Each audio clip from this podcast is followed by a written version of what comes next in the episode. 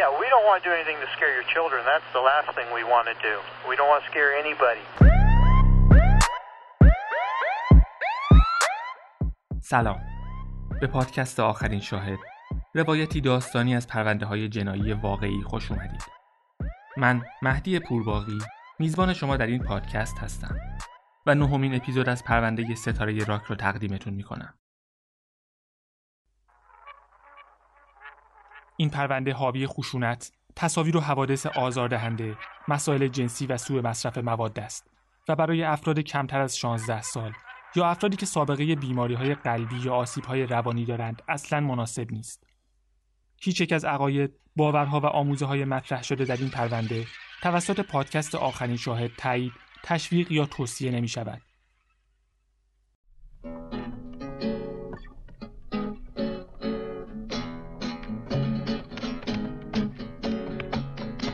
home is where you're happy.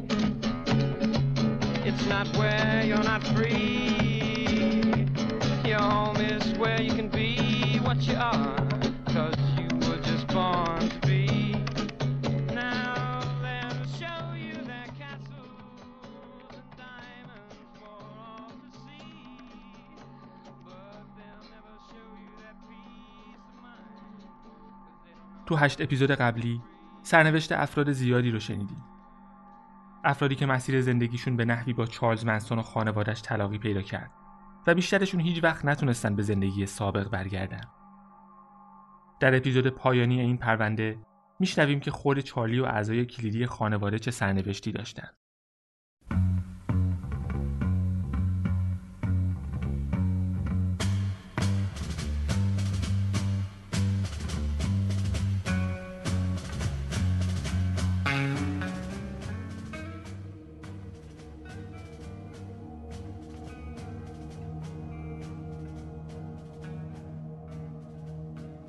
دادگاه اصلی قتل‌های منسون که در اون چارلز منسون، سوزان اتکینز، پاتریشا کرینوینکل و لزلی ون هوتن به اتهام هفت فقره قتل در نهم و دهم آگوست 1969 محاکمه شدند.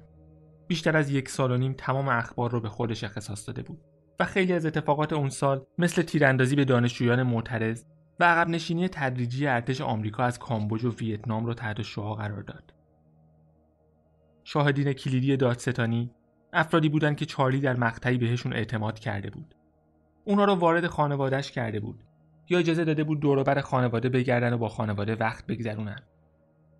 از تری ملچر و گرگ جیکوبسون تا دنیده کارلو و حتی اعضای خانواده. لیندا کاسیبیان و ماری برانر که هر دو کالیفرنیا و چارلز منسون رو ترک کرده بودند، قبول کردن در ازای مسئولیت قضایی در مورد قتل‌های تیت، قتل گری هنمن و قتل دانلد شی شهادت بدن. باربارا هویت درخواست مصونیت قضایی نداشت چون تو هیچ کدوم از قتل‌ها مشارکت نداشت. اما اطلاعات اصلی رو سوزان اتکینز داد. کاراگاه ها صداش رو در حالی که داشت قتل‌های سیلو درایو رو توضیح می‌داد ضبط کردند. و با اینکه نقش خودش رو کمتر از چیزی که بود نشون داد، اینقدر حرف زد که بتونن اونو تحت فشار قرار بدن تا اعتراف کنه و جرمش کمتر بشه.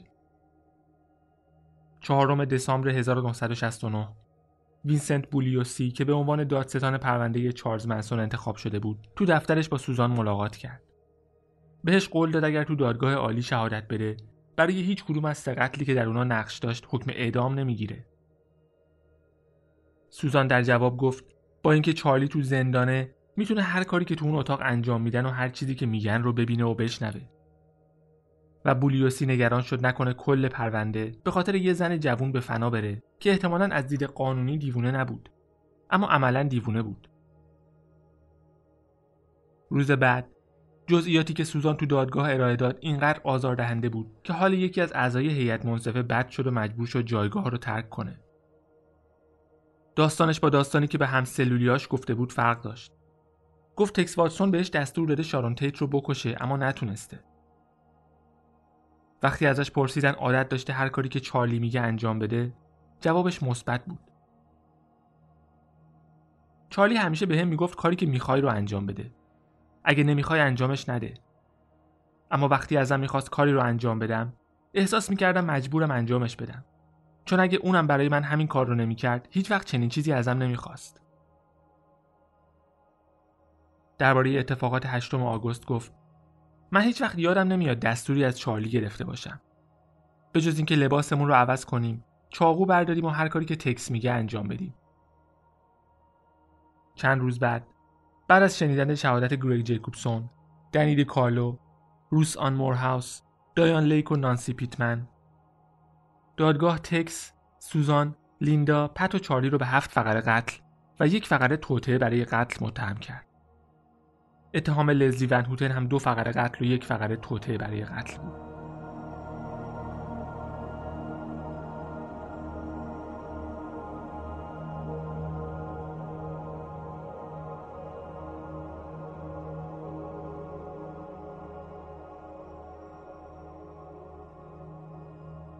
نهم دسامبر اتهام چارلز منسون به طور رسمی اعلام شد و چارلی رو به زندان مرکز شهر لس آنجلس منتقل کردند.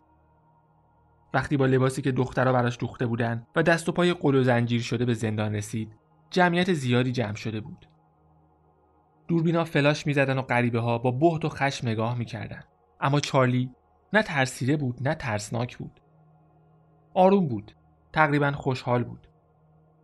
بالاخره داشت توجهی رو می‌گرفت که از نوجوانی فکر می‌کرد مستحقش بوده. البته توجه رسانه ها و مردم دوستانه نبود. چارلی و خانوادش به یه قول تبدیل شده بودند که منتقدین ضد فرهنگ می‌تونستن به عنوان سمبل شرارت هیپی های موبلند و طرفدار عشق آزاد و مواد توهمزا و موسیقی راکن بهش حمله کنند. حمله چارلز منسون به تشکیلات اگر بشه چنین اسمی رو روش گذاشت با هیچ نوع دیدگاه سیاسی همراه نبود. اما به سادگی می‌شد ازش برای مشروعیت بخشیدن به سرکوب معترضین و فعالای مدنی استفاده کرد. افرادی که واقعا با چارلی فرق داشتند چون خیلی از حجمه هایی که به چارلی وارد می‌شد به طور کلی به سمت هیپی ها بود یه باور عکس رو هم به وجود آورد. برای خیلی ها سوال پیش اومد که شاید منسون یه آدم بیگناه بوده که چون جرأت کرده از ساختار سنتی جامعه بیرون بیاد و جامعه خودش رو تشکیل بده داره محاکمه میشه. جالبه بدونید یکی از تئوری هایی که درباره چارلز منسون مطرح میشه اینه که اصلا هیپی نبوده. می بروسل یه گوینده رادیویی که 17 سال درباره مسائلی مثل ترورهای سیاسی و فساد دولتی با شنونده هاش حرف می‌زد و روی پرونده های مختلفی مثل ترور جانف کندی، هیتلر، واترگیت و CIA تحقیق می‌کرد. می‌گفت چارلز منسون یه مهره بود. کسی که بیشتر عمرش رو تو زندان بود و با اینکه نه تو خونه تیت و نه تو خونه لاویانکا کسی رو نکشت، بهش اتهام قتل زده شد. چارلز منسون یه هیپی یا بخشی از فرهنگ جوون نبود. اونا براش گیتار خریدن. گذاشتن موهاش بلند بشه. یه جاکت چرمی تنش کردن. بهش یه اتوبوس و چند تا کارت اعتباری دادن. و ازش خواستن کاری که کرد رو بکنه. چاک شلاند که بر علیه دولت آمریکا افشاگری می‌کرد می‌گفت جنگ خوب پیش نمی‌رفت. و تصویر پسر و دخترایی که با گل تو خیابون تظاهرات می‌کردن و تعدادشون روز به روز بیشتر می‌شد هر شب تو تلویزیون پخش می‌شد. CIA باید یه راهی پیدا می‌کرد که به مردم آمریکا نشون بده این پسر و دخترای گل به دست. در اصل شیطان پرست و پلیدن و دولت به درستی و به حق وارد جنگ شده. به خاطر همین دولت باید یه عملیات گسترده و مخفیانه انجام می‌داد تا به همه ثابت کنه عشق و صلحی که هیپی ها ازش حرف می‌زنن فقط یه پوشش برای اعمال جنایتکارانه شونه. وینسنت بولیوسی می‌گفت قتل های منسون تیر خلاص به هیپی ها و هر چیزی که ازش دفاع می‌کردن بود. قتلای منسون پایان یه عصر بود پایان دهه 60 دهه عشق تو همون شب یعنی 9 آگوست 1969 تموم شد.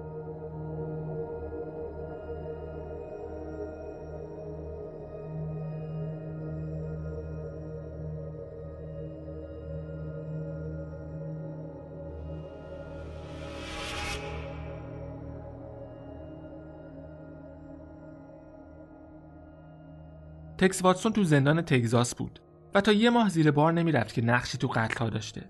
با اینکه کل اعضای خانواده تصمیم گرفته بودن بر علیه چارلی شهادت بدن. تو محاکمه دوم بابی وسولی شاهد اصلی ماری برانر بود. اولین دختری که به خانواده منسون ملحق شد و اولین عضو خانواده که بر علیه بابی شهادت داد تا در ازاش به خاطر نقشی که تو قتل گری هنمن داشت بخشیده بشه. بعدا سعی کرد شهادتش رو تغییر بده. اما بابی دیگه به اعدام محکوم شده بود. اما چارلی نگران از دست دادن اعضای خانوادهش نبود. چون هنوز خیلی از اعضای خانواده که تو زندان نبودن و نمی‌شد اتهامی بهشون وارد کرد روح خانواده را زنده نگه داشته بودن و بعد از اینکه تلویزیون پر از اخبار چارلز منسون شده بود افراد جدیدی می‌خواستن به خانواده ملحق بشن و دنبال اجازه گرفتن از چارلی بودن چارلی از محاکمه اولیه برای آماده کردن خودش تو محاکمه اصلی استفاده کرد. می‌خواست یه نمایش حسابی را بندازه. هر کاری که بلد بود کرد تا خودش جلسه دادگاه رو هدایت کنه و تحت کنترل در بیاره. گفت وکیل نمی‌خواد خودش از خودش دفاع می‌کنه که به نظر قاضی اشتباه بود. دخترها رو هم متقاعد کرده بود خودش بهتر می‌دونه چه کاری به صلاحشونه. وکیل لزلی ون هوتن رو به خاطر اینکه گفته بود لزلی باید توسط روانشناس معاینه بشه برکنار کرد قبل از محاکمه چندین بار به خاطر درخواستای مختلف پیش قاضی رفت و هر بار یه ادا و اطفاری در آورد و هر بار توجه رسانه ها رو بیشتر کرد. تو ژانویه 1970 به قاضی گفت بازداشتش نقض آزادی روحانی، فیزیکی و روانیه و با قانون اساسی، قانون بشر و قانون خدا منافات داره. و از قاضی خواست اتهاماتش برداشته بشه. و وقتی بهش گفتن قرار محاکمه برای نهم فوریه گذاشته شده، قبول نکرد اتهامش رو قبول یا رد کنه. در نهایت قاضی به چارلی اجازه نداد از خودش دفاع کنه و یه وکیل براش پیدا کردن. اما چارلی وکیلش رو اخراج کرد و یه وکیل بدون سابقه به اسم رانلد هیوز رو استخدام کرد.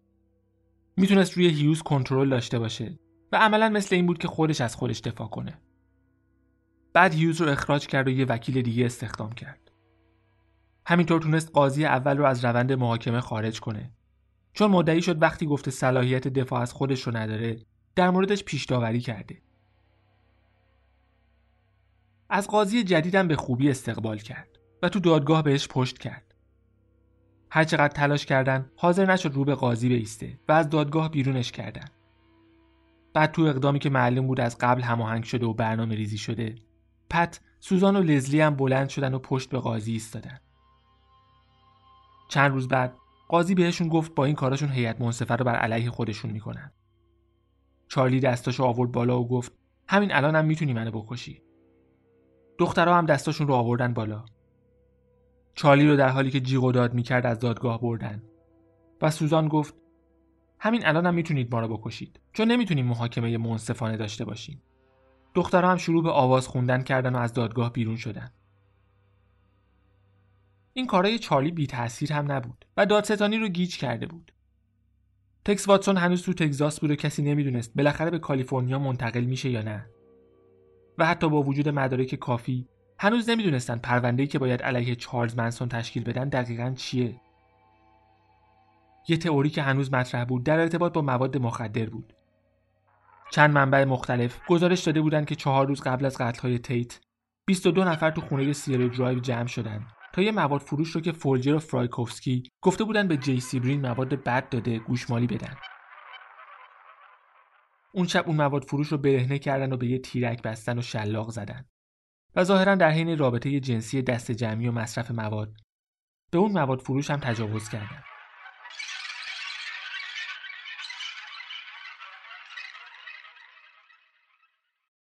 اولین کسی که از این قضیه حرف زد دنیس هاپر بود اونا درگیر سادیسم و مازوخیسم شده بودن و از همه چیز هم فیلم می‌گرفتن. پلیس لس آنجلس اینو به من گفت. اونا سر معامله مواد خیلی رو داغ کردن. شارون تیت و دار و دستش. جوونا رو از خیابون سانست جمع می‌کردن و میبردن خونه و بهشون شلاق می‌زدن. از پلیسا بپرسید. اونا فیلماشو پیدا کردن. اگرچه پلیس اول قضیه رو انکار کرد اما بعدا تایید شد که بقایای رابطه دست جمعی آغشته به شیطان پرستی تو انباری بالای اتاق خواب شارون تیت پیدا شده. چیزایی مثل شنلای کلاهدار سیاه، شلاقای چرمی، وسایل مصرف مواد، اشیای مرموز و اسباب بازیای سادومازوخیستی. یه روزنامه نگار می‌گفت شارون تیت بهش گفته رومن پولانسکی مجبورش می‌کرده دخترها رو با خودش به خونه بیاره و رابطه سه نفره داشته باشن و از رابطهشون فیلم می‌گرفتن. شاهرخ حاتمی همون عکاسی که برای عکس گرفتن از شارون به خونه سیل درایو رفته بود همین مسئله رو تایید کرده. به خاطر همین بعضیا هنوز معتقد بودن قتل‌های تیت یه جور انتقامجویی مرتبط با مواد مخدر بوده. بعضیا می‌گفتن نقشه اصلی دزدی بوده اما طبق برنامه پیش نرفته. با اینکه چیزی دزدیده نشده بود. اما وینسنت بولیوسی تصمیم داشت از تئوری Helter Skelter یا جنگ نژادی برای تشکیل پرونده استفاده کنه. تئوری دیگه که بولیوسی بهش رسیده بود Revelation 9 بود. مجموعه‌ای از آیات Book of Revelation یا مکاشفه یوحنا که بولیوسی معتقد بود چارلی به کمک White Album بیتلز تفسیرش کرده. مثلا اینکه چارلی خودش رو همون فرشته پنجم می‌دونست که در آیات بهش اشاره می‌شد و کلید پرتگاه بهش داده می‌شد. در یکی دیگه از آیات گفته شده بود ملخها قدرت پیدا می‌کنن و زمین رو می‌گیرن چارلی معتقد بود ملخ همون سوسک سیاه یا بیتله و منظور از ملخ در این آیه گروه بیتلزه. برای تایید حرفش هم به آیات دیگه استناد می‌کرد. در یه آیه گفته بود چهره اون ملخها شبیه مردهاست اما موهاشون مثل زناست که با موی بلند اعضای بیتلز همخونی داشت. سپرهای آهنی رو به گیتار الکتریک و اسب رو به دونباگی تفسیر کرده بود. و آتش و گوگردی که از دهانشون بیرون می اومد همون متن شعرها بود.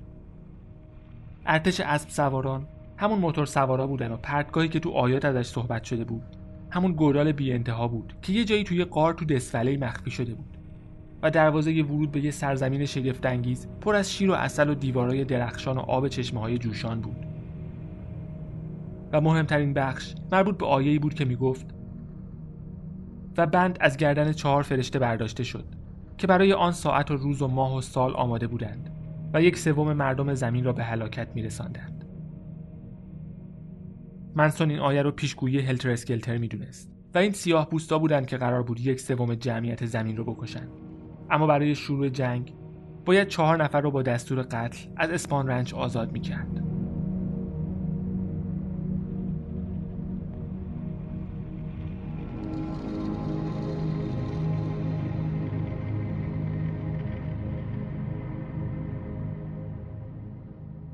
اعضای خانواده که تو زندان نبودن و هنوز به چارلی وفادار بودن مرتب به ملاقات سوزان می اومدن و بالاخره متقاعدش کردن وکیلش رو اخراج کنه چون از سوزان خواسته بود بر علیه چارلی شهادت بده. با از دست رفتن شاهد اصلی دادستانی مجبور شد به لیندا کاسابیان مصونیت قضایی کامل بده تا شهادتش رو بگیره. تو فوریه روزنامه لس آنجلس تایمز یه گزارش از کاراگاههایی منتشر کرد که درباره جزئیات تئوری Helter Skelter حرف می‌زدن. برای بولیوسی خوب بود چون نظریه چند ماه قبل از انتخاب هیئت منصفه تو رسانه ها مطرح می‌شد و همه ازش باخبر می شدن.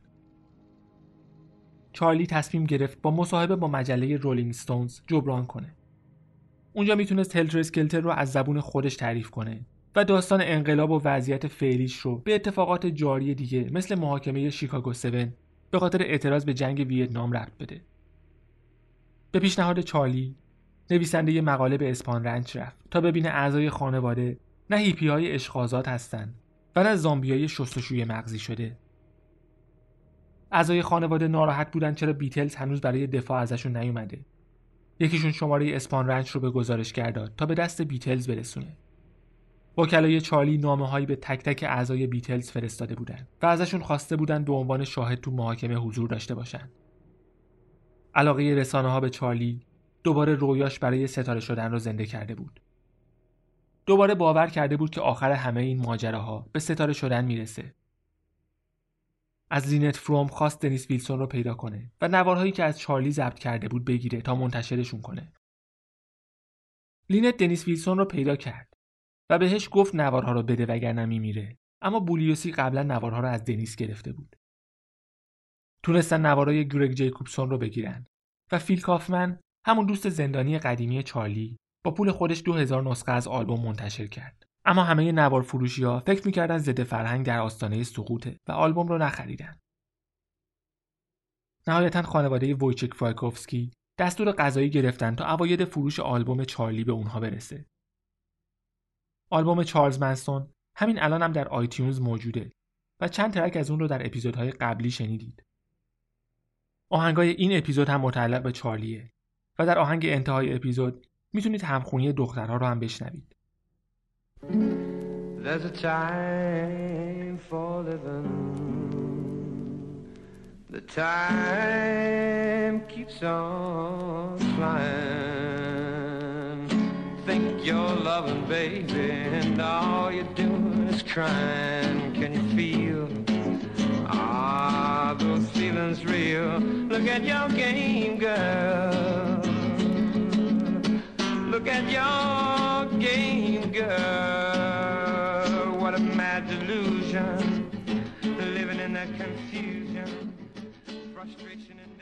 محاکمه نهایتا 15 ژوئن 1970 شروع شد. انتخاب هیئت منصفه پنج هفته طول کشید و دو هفته بعد از شروع محاکمه گزارش رولینگ ستونز منتشر شد. اونطور که چارلی می‌خواست و انتظار داشت به عنوان یک قهرمان شورشی شریف معرفی نشد. بیشتر شبیه یه دیوونه نشون داده شد. چارلی دیوونه بازی رو تو دادگاه هم شروع کرده بود. روز اول با یه حرف اکس خونی که روی پیشونیش کنده بود به دادگاه اومد. با یه بیانیه مکتوب که به دست ناظرین بیرونی رسونده بود و نوشته بود من خودم رو از دنیای شما خط زدم. هیچ وکیل یا هیچ انسانی به جای من حرف نمی‌زنه و خودم به جای خودم حرف می‌زنم. به من اجازه ندادن با کلمات حرف بزنم. پس با علامتی حرف می‌زنم که روی پیشونیم گذاشتم. بعد از یک هفته پت، سوزان و لزلی به همراه خیلی از کسایی که هنوز دستگیر نشده بودن و هر روز بیرون دادگاه تحسن می‌کردن یه اکس روی پیشونیشون حک کردن. بعضی ها وفاداریشون به چارلی رو به شکلهای شدیدتری نشون دادن. روس آن به باربارا هویت قول داد اگر شهادت نده میبردش هاوایی. بعد از چند روز در هاوایی روس آن گفت باید برگرده اما باربارا می‌تونه بمونه. تو فرودگاه برای باربارا یه همبرگر خرید و وقتی داشت سوار هواپیما می‌شد گفت فکر می‌کنی اگه ده تا قرص اسید تو همبرگرت بود چی می‌شد؟ باربارا چند دقیقه بعد از هوش رفت اما وقتی برگشت برای شهادت دادن مصممتر بود.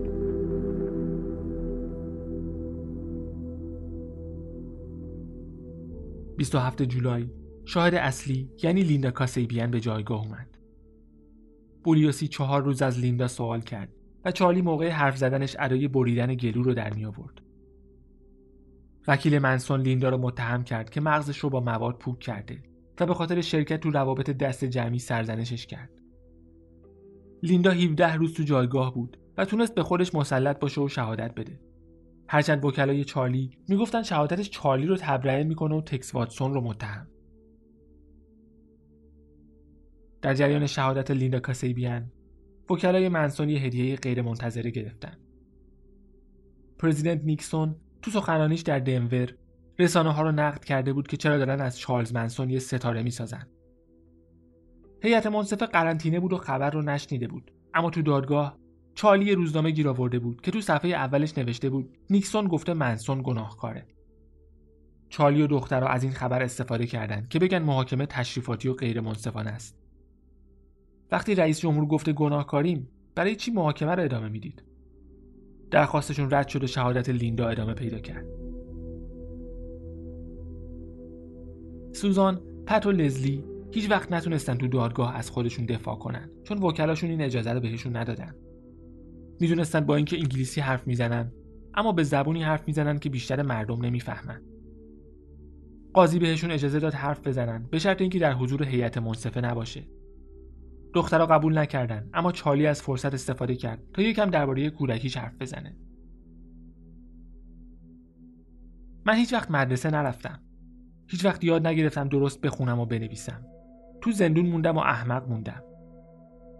گفت خانواده تلاشش برای ساختن یه چیزی از هیچی بوده. وحدت دادن و هدف دادن به بچه هایی که ترد شده بودن. بچه هایی که نمی‌خواستید. بچه هایی که از خونه بیرون کرده بودید و کنار خیابون بودن. تلویحا به گناهش اعتراف کرد و گفت من داشتم کشورم رو تمیز می‌کردم. کاری که نیکسون باید می‌کرد. باید بچه ها رو از کنار خیابون جمع می‌کرد اما نکرد. اون تو کاخ سفید بود و داشت بچه ها رو به جنگ میفرستاد. می‌دونم در قلب و روحتون همونقدر مسئول جنگ ویتنام هستید که من مسئول کشتن این آدما هستم. اما گفت هیچ کس رو نکشته و هیچ وقت دستور نداده کسی کشته بشه. مسئولیت رو گردن دخترها انداخت و گفت این بچه ها خوب بودن. اگر کاری که میگید رو کردن مسئولیتش با خودشونه. خودشون باید توضیح بدن. بچه های شما چی؟ فکر می‌کنید فقط همین چند نفرن؟ خیلی بیشترن و همشون تو همین مسیرن. میریزن تو خیابون و میان سراغتون. وقتی از دادگاه بیرون می‌رفت با افتخار به دخترها گفت دیگه مجبور نیستید شهادت بدید.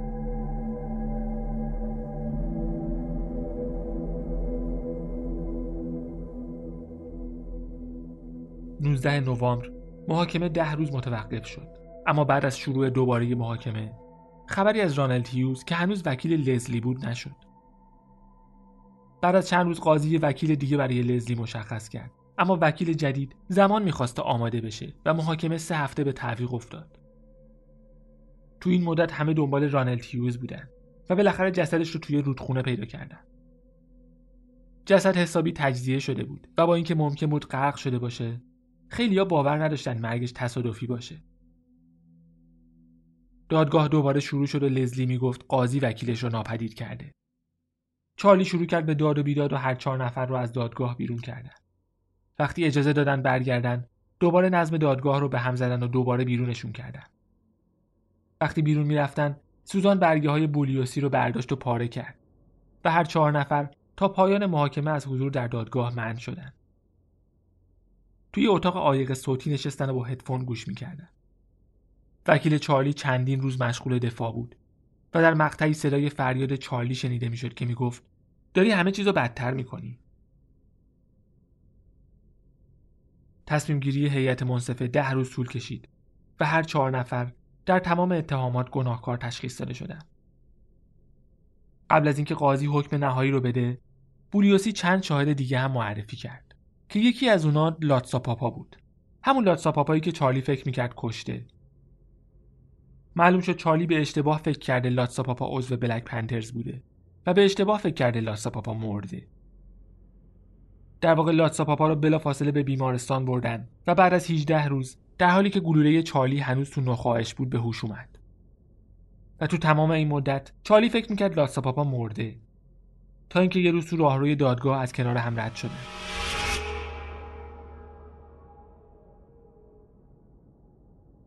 وکلای چارلی هم چند تا از اعضای خانواده رو برای شهادت آوردن. کاترین شر، پت و لزلی مدعی شدن لیندا کاسیبیان مغز متفکر قتل ها بوده. بعد سوزان به جایگاه رفت و همه چیز رو گردن گرفت و گفت چارلیش نقشی نداشته. دوشنبه 26 مارس 1971 چارلی، پت، سوزان و لزلی به اعدام محکوم شدند. محاکمه تکس واتسون تو آگوست انجام شد و اون هم به اعدام محکوم شد. اما در 1972 مجازات اعدام برداشته شد و حکم هر پنج نفر به حبس ابد تغییر کرد. کلم گروگن برای قتل دانت شی گناهکار تشخیص داده شد. اما قاضی فکر می‌کرد کلم احمقتر از اونه که بدونه داره چی کار می‌کنه و از همون اول بهش حبس ابد داد.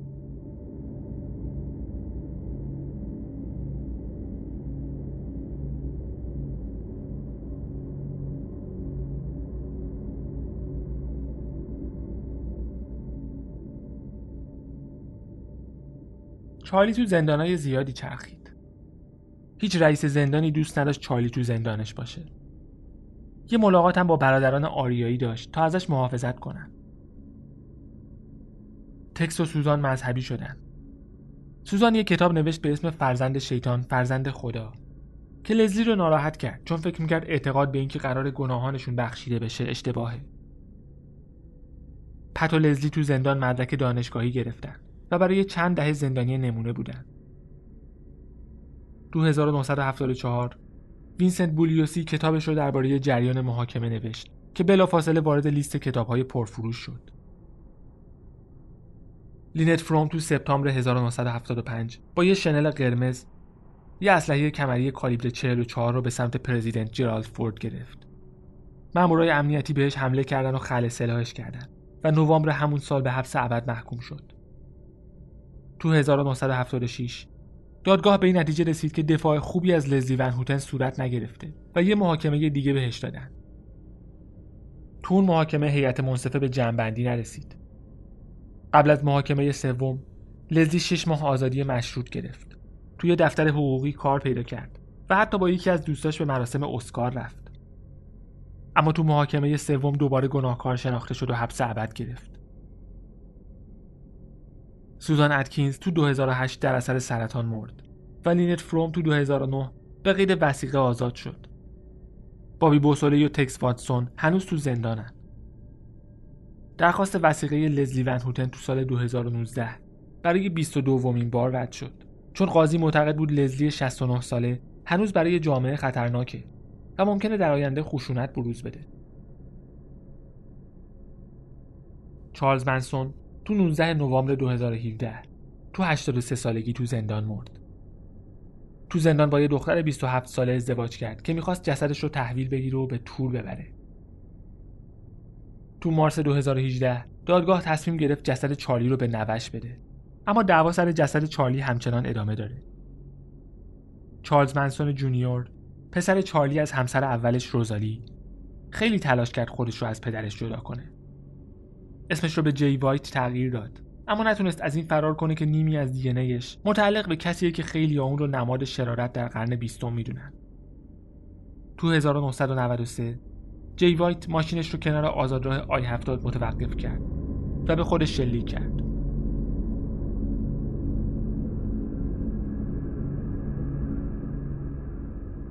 بیشتر از ده مستند و 20 فیلم در ارتباط با چارلز منسون ساخته شده. آخریش فیلم روزی روزگاری در هالیوود بود که نشون میده چارلز منسون به هیچ وجه فراموش نشده و تو اینستاگرام آخرین شاهد دربارش صحبت کردیم. حالا که صحبت از اینستاگرام آخرین شاهد شد، باید بگم هفته آینده اپیزود نداریم و اولین اپیزود فصل سوم شنبه 24 خرداد منتشر میشه. اما شنبه آینده یه مسابقه کوچیک در اینستاگرام برگزار می‌کنیم. قبل از اینکه درباره مسابقه توضیح بدم بگم که یک کسب و کار کوچیک به اسم بوم گرانولا که از ابتدای پادکست آخرین شاهد با ما همراه بوده جوایز برنده های مسابقه را تقبل کرده. لینک پیج بوم گرانولا رو در توضیحات این قسمت و در اینستاگرام براتون می‌ذارم. اما مسابقه از این قراره. شنبه 17 خرداد ساعت 8 شب ده سوال از پرونده چارلز منسون ستاره راک. در قالب ده استوری در صفحه اینستاگرام آخرین شاهد قرار می‌گیره. تا ساعت دوازده شب وقت دارید به این ده سوال پاسخ بدید. و بعد از اون استوری ها برداشته میشه. سوالای سختی نیست و بیشتر جنبه سرگرمی داره. اما برای سه نفر از کسانی که به هر ده سوال پاسخ درست بدن یه هدیه ناقابل در نظر گرفتیم.